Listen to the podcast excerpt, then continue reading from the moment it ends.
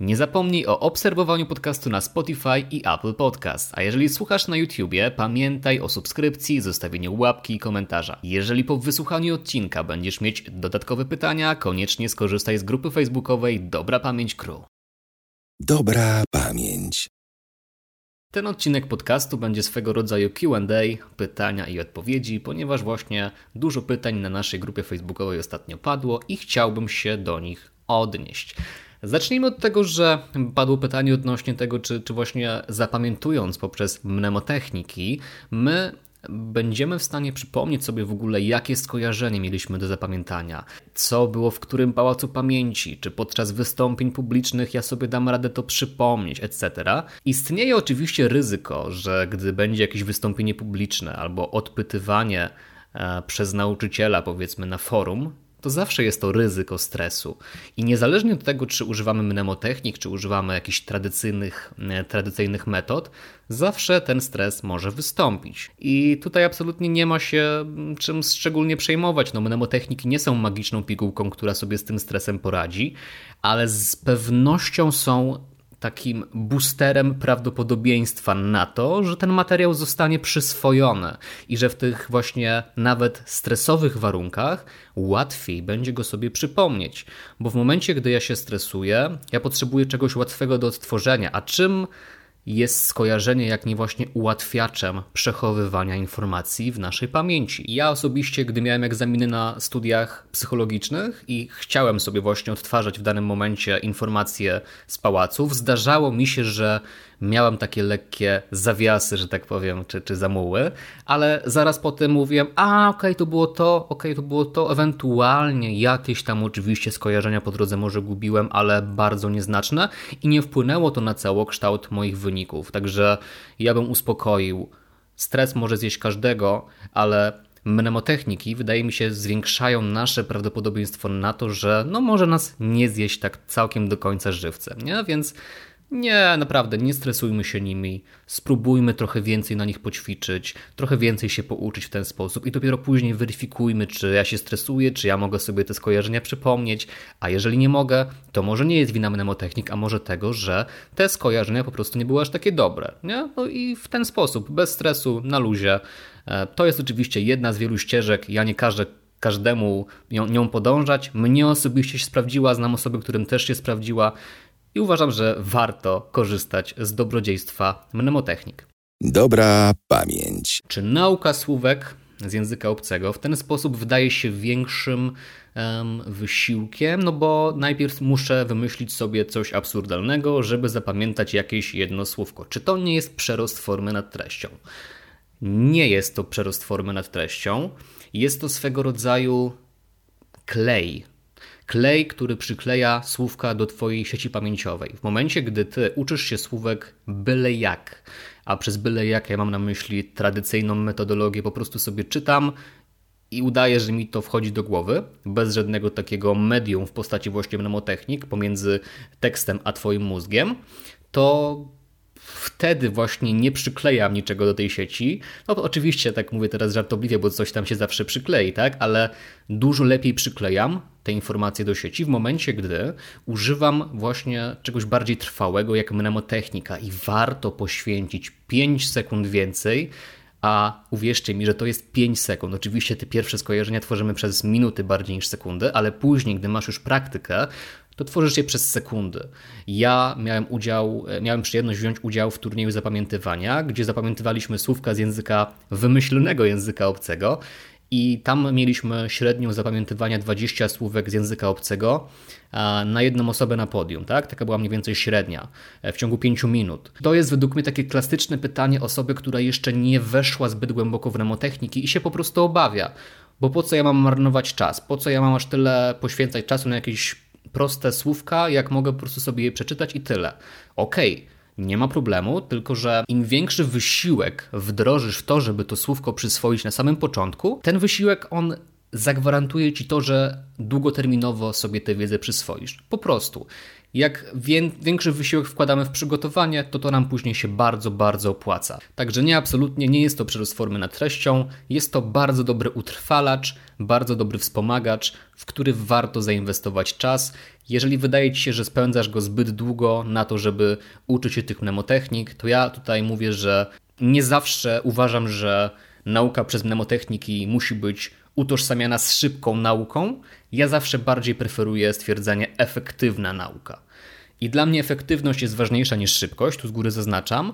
Przy czym to też nie dyskwalifikuje szybkości, bo mnie już po jakimś tam większym czasie używania tych technik pamięciowych no naprawdę weszło to w krew, fajnie mi to wychodzi, nie potrzebuję spędzać godzin na to, żeby budować te pałace, to już jest bardziej takie lecenie z flow i też fajnie to wychodzi, ale też zaznaczam, jak ja zaczynałem budować pierwsze pałace, trwało to bardzo długo, też się frustrowałem, bo też miałem mnóstwo informacji do powtórzenia na jakichś tam mapach z Counter-Strike'a, tak? Ale to jest nic takiego, naprawdę.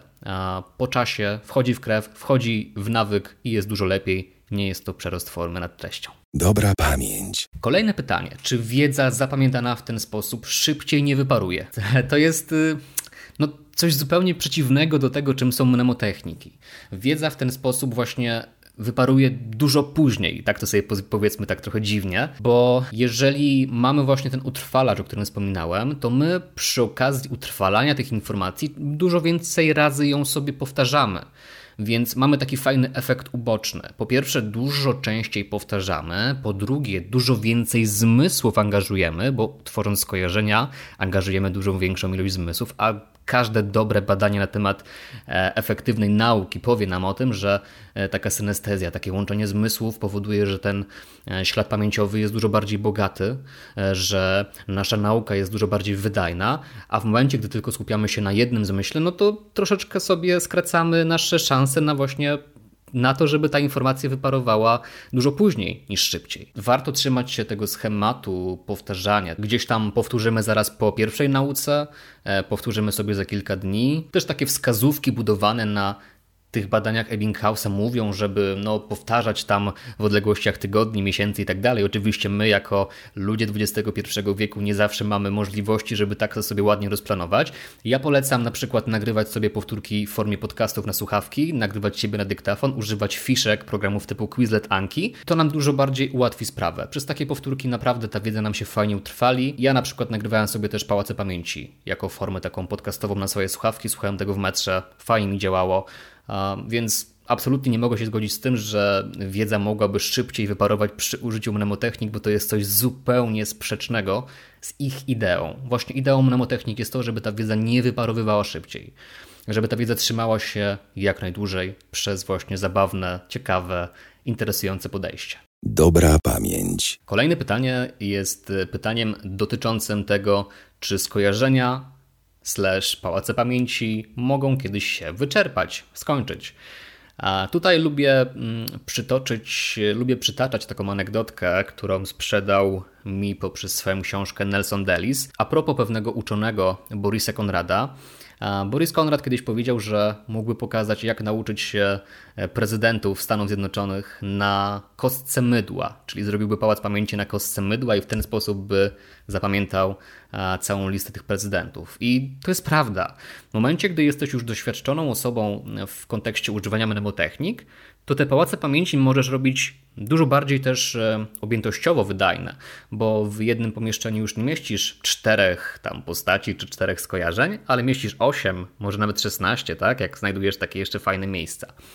E, poza tym, ja nawet teraz e, cały czas przeglądam sobie jakieś nowe możliwości tworzenia pałaców, na przykład przez e, pałace pamięci w wirtualnej rzeczywistości, co mi się bardzo podoba i też czytałem kiedyś o tym badania, że właśnie uczestnicy badań byli w stanie bardzo dużo zapamiętywać przez wirtualne pałace pamięci, co jest bardzo interesującym zjawiskiem. Ja sam osobiście pierwsze pałace tworzyłem w mapach z gry wideo i uważałem, to jest świetne, bo raz, że te pałace świetnie pamiętałem później jako przestrzeń, a dwa, że no, tak naprawdę mogłem sobie w każdej chwili do nich zajrzeć, gdy potrzebowałem sobie wzrokowo przyswoić, co gdzie tam się e, znajdowało, tak? Nawet jeżeli znajdujesz się w takiej sytuacji, że twoja lista pałaców się już wyczerpała i jest pełna, nie wiem, setki, tysiące pojęć farmakologicznych już jest, tam, tam, tam, jest, e, tam są zawarte, Zawsze można tam troszeczkę poeksperymentować, dodać sobie jakiś nowy element do tego pałacu, na przykład pożar, śnieżycę, e, czy jeszcze jakieś tam powodzie, czy inny kolor światła, czy dom do góry nogami, cokolwiek. I naprawdę też to może pomóc.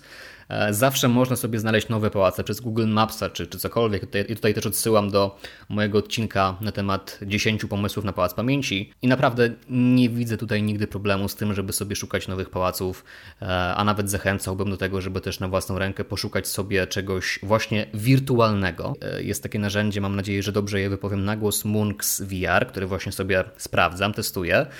Myślę, że to będzie rozwiązanie przyszłości. Jak patrzę sobie na to, jaki teraz jest model tworzenia pałaców w, tym, e, w tej wirtualnej rzeczywistości, to jestem pod ogromnym wrażeniem i tylko czekam, aż takie narzędzia zaczną wyrastać jak grzyby po deszczu, bo jest to rewelacja. Jest to rewelacja, uważam, że to będzie przyszłość. Będziemy się uczyć w VR-ze, będziemy się uczyć przez pałacy pamięci, czego sobie i Wam oczywiście życzę. Dobra pamięć. Jak dbacie o czystość w pałacu? Jak porządkujecie wiedzę w pałacu? Jaki macie sposób porządkowania tych wszystkich informacji? Gdy używam swoich takich pałaców zbudowanych pod kątem powiedzmy uczenia się, to zwykle nie robię czegoś takiego, że na przykład przed pokojem jest nazwa działu, a w tym pokoju są pojęcia z działu, bo zwykle ciężko by mi to było sensownie, logistycznie ułożyć. Ciężko by mi było w ten sposób. Natomiast w taki sposób sobie to tworzę, że potem i tak jestem w stanie odtworzyć sobie z każdego skojarzenia, co było nazwą działu, a co było tylko i wyłącznie pojęciem. Więc nie jest to dla mnie jakiś szczególnie problematyczne. Wcale nie mam czegoś takiego, że układam te pałace trzymając się jakiegoś super porządku. Nie jestem pedantyczny w kontekście mojego pałacu pamięci. Raczej robię to nawet czasami spontanicznie. Nie chcę mówić, że byle jak, ale spontanicznie to byłoby takie bardziej dyplomatyczne słowo. Naprawdę nie mam tutaj jakiejś wielkiej, mówiąc kolokwialnie, wczutki w to, żeby robić to według nie wiadomo jak zaawansowanego porządku bo sama idea Pałacu Pamięci jest już pewnym uporządkowaniem i tutaj naprawdę nie trzeba się aż tak bardzo wysilać, żeby kolejne tam różne jakieś porządki wdrażać, chociaż oczywiście zostawiam wolną rękę osobom, które to lubią robić. Na grupie mamy często fajne przykłady tego, że ktoś ma tak niesamowite jakieś jeszcze pomysły na uporządkowywanie tych wszystkich treści, że jestem zawsze pod ogromnym wrażeniem, bo myślę sobie, Boże, ja w ogóle o czymś takim nie myślę, a tej te osoby mają jeszcze jakieś posegregowane działy, to w ogóle jestem pod ogromnym naprawdę wrażeniem. E, także nie ma potrzeby, ale też nie ma w ogóle jakiegoś problemu, żeby sobie coś takiego tworzyć. A propos narzędzi do w wirtualnej rzeczywistości, to też widziałem, że one dają zupełnie nowe możliwości w kontekście porządkowania informacji. E, chociażby Munks VR, o którym wspominałem wcześniej, ma możliwość stawiania jakby takich piedestałów, na, którym możemy, na których możemy stawiać skojarzenia. Możemy sobie tam budować piętra, możemy sobie tam budować jakieś takie w ogóle otoczki, ściany i tak dalej. I tam jest bardzo duży potencjał na to, żeby porządkować sobie tę wiedzę jeszcze w ogóle na jakimś zupełnie nowym levelu. Możemy sobie dawać na samym szczycie budynku nazwę naszego działu, powiedzmy. Na mm, pierwszym piętrze będzie nazwa, powiedzmy, podrozdziału, a na tam powiedzmy ostatnim piętrze będą w ogóle pojęcia, tak? Czy cokolwiek. Tam już jest w ogóle segregacja na bardzo, bardzo wysokim poziomie i jestem bardzo głodny tego, żeby spróbować um, wykorzystać to narzędzie na wszelkie sposoby. Mega mnie zainteresowało. Dobra pamięć. Czy rysujecie sobie te pałace pamięci? Wizualnie na jakichś kartkach z jakimiś ikonkami. Ja rysowałem swoje pierwsze pałace, gdzieś tam starałem się to robić, ale po czasie uznałem, że nie jest mi to aż tak bardzo potrzebne i zacząłem używać do ich budowy jedynie Excela. Teraz troszeczkę improwizuję z różnymi innymi narzędziami, ale Excel w zupełności może wystarczyć. Może być kartka papieru i wypisywanie sobie stacji. Może być też rysunek z lotu ptaka. Tutaj naprawdę nie ma e, wobec tego żadnego e, problemu.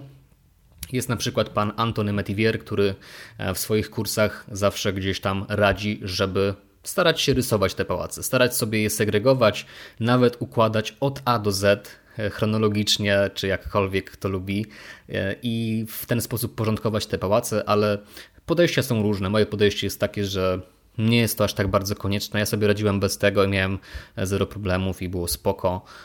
Natomiast jeżeli lubisz mieć taki artystyczny porządek, takie artystyczne poukładanie, to jak najbardziej dlaczego nie? Teraz jest tyle możliwości, żeby sobie rysować takie pałace, że droga wolna, tylko na końcu trzeba sobie zadać ważne pytanie, na ile mi to konsumuje czasu. Bo jeżeli to rysowanie będzie trwało 3 godziny, a nauka będzie trwała pół godziny, to te proporcje trzeba wtedy trochę zmienić. Nie? Więc tutaj taki zdrowy rozsądek, żeby też to rysowanie nie było w trybie Picassa, bo e, nie chodzi o to, żebyśmy starali się być kreatywni i tworzyli jakąś formę artystyczną, którą pokażemy w galerii. To ma po prostu dobrze trafić do naszego mózgu, a żeby to zrobić, to wystarczy czasami 5 minut, 10 minut dobrze posiedzieć i ten mózg naprawdę to fajnie przyswoi. Także to tyle względem pytań, które otrzymaliśmy ostatnio na grupie. Ja zachęcam do zadawania większej ilości pytań. Naprawdę bardzo się cieszę, że ta grupa zaczyna być bardziej dynamiczna, że zaczynamy się wszyscy nawzajem motywować, uczyć i to jest naprawdę super. Do tego właśnie dążyłam, do tego chcę dążyć i wierzę, że jak słuchasz tego podcastu, to też być może jakieś pytanko będziesz chciał nam zadać. Dobra Pamięć Crew na Facebooku. Jeżeli chcesz, to możesz też e, zostawić jakieś pytania albo komentarz pod tym podcastem na YouTubie, bo też na YouTubie uploaduję.